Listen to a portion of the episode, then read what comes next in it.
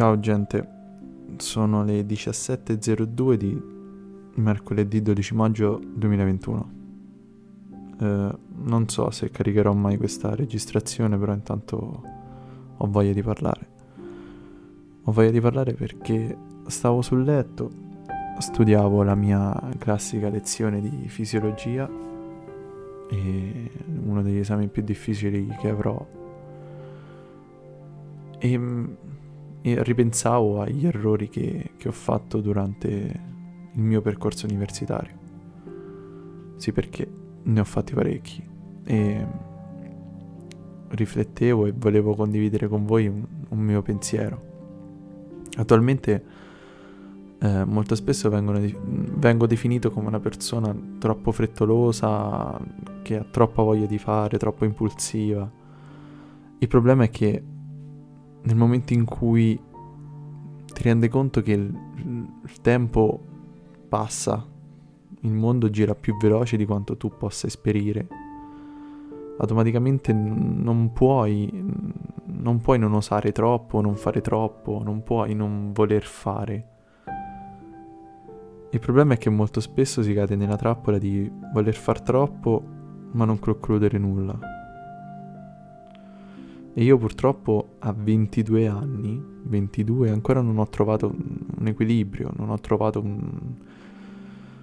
non so, un, non una linea di pensiero, però un, un, modo di fare abbastanza stabile.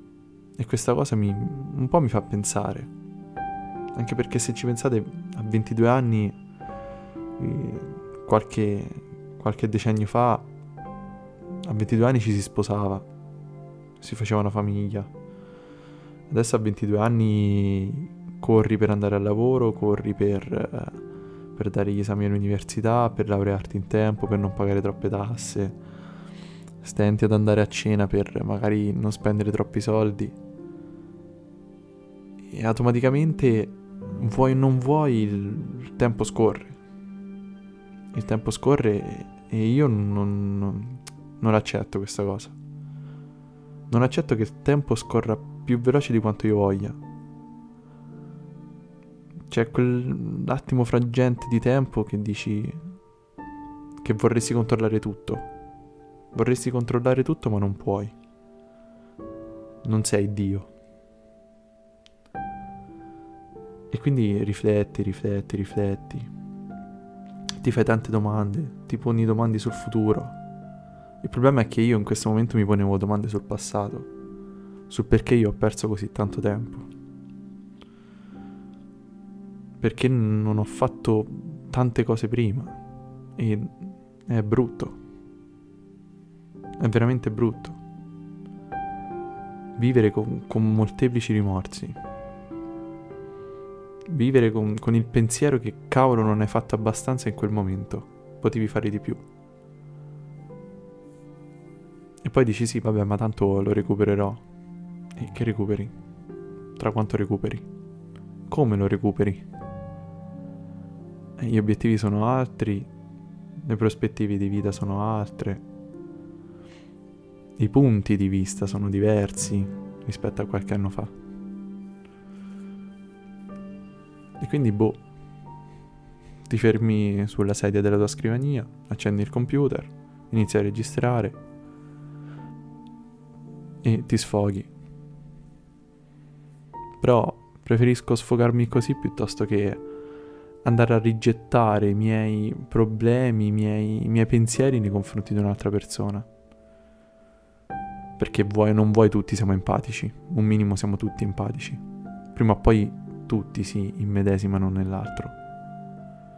E quindi tu per paura di, di non essere compreso, di essere giudicato, di essere visto in un modo differente, parli da solo, che è quello che sto facendo io oggettivamente. Magari qualcuno quando caricherò questa registrazione mi starà ascoltando, ma nel frattempo parlo da solo. E vi assicuro che aiuta parecchio.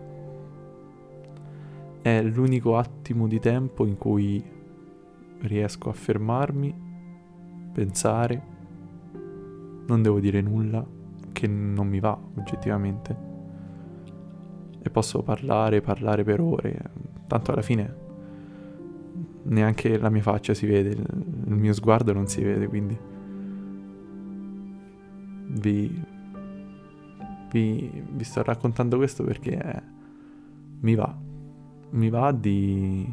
anzi vi sto, mi sto raccontando questo perché mi va, perché mi va di riflettere su quello che non ho fatto, quello che sto facendo e su quello che potrei fare tra, tra qualche anno, tra qualche tempo, tra qualche ora tra qualche ora. E quindi... Quindi è questo. Non so se abbia senso quello che io ho detto. Però... Io ho fretta di fare, ma non... ma non risolvo mai nulla. È brutto. È brutto davvero. Quando hai voglia di fare tanto, ma puoi, puoi fare poco. Vuoi per la situazione, vuoi che non si può fare chissà che, ma uno pretende, pretende, pretende da se stesso e la delusione più grande alla fine sei tu, tu stesso. È come un ciclo. Alla fine si ritorna sempre al punto di partenza. E niente. Sono le 17.08. Stacco la registrazione.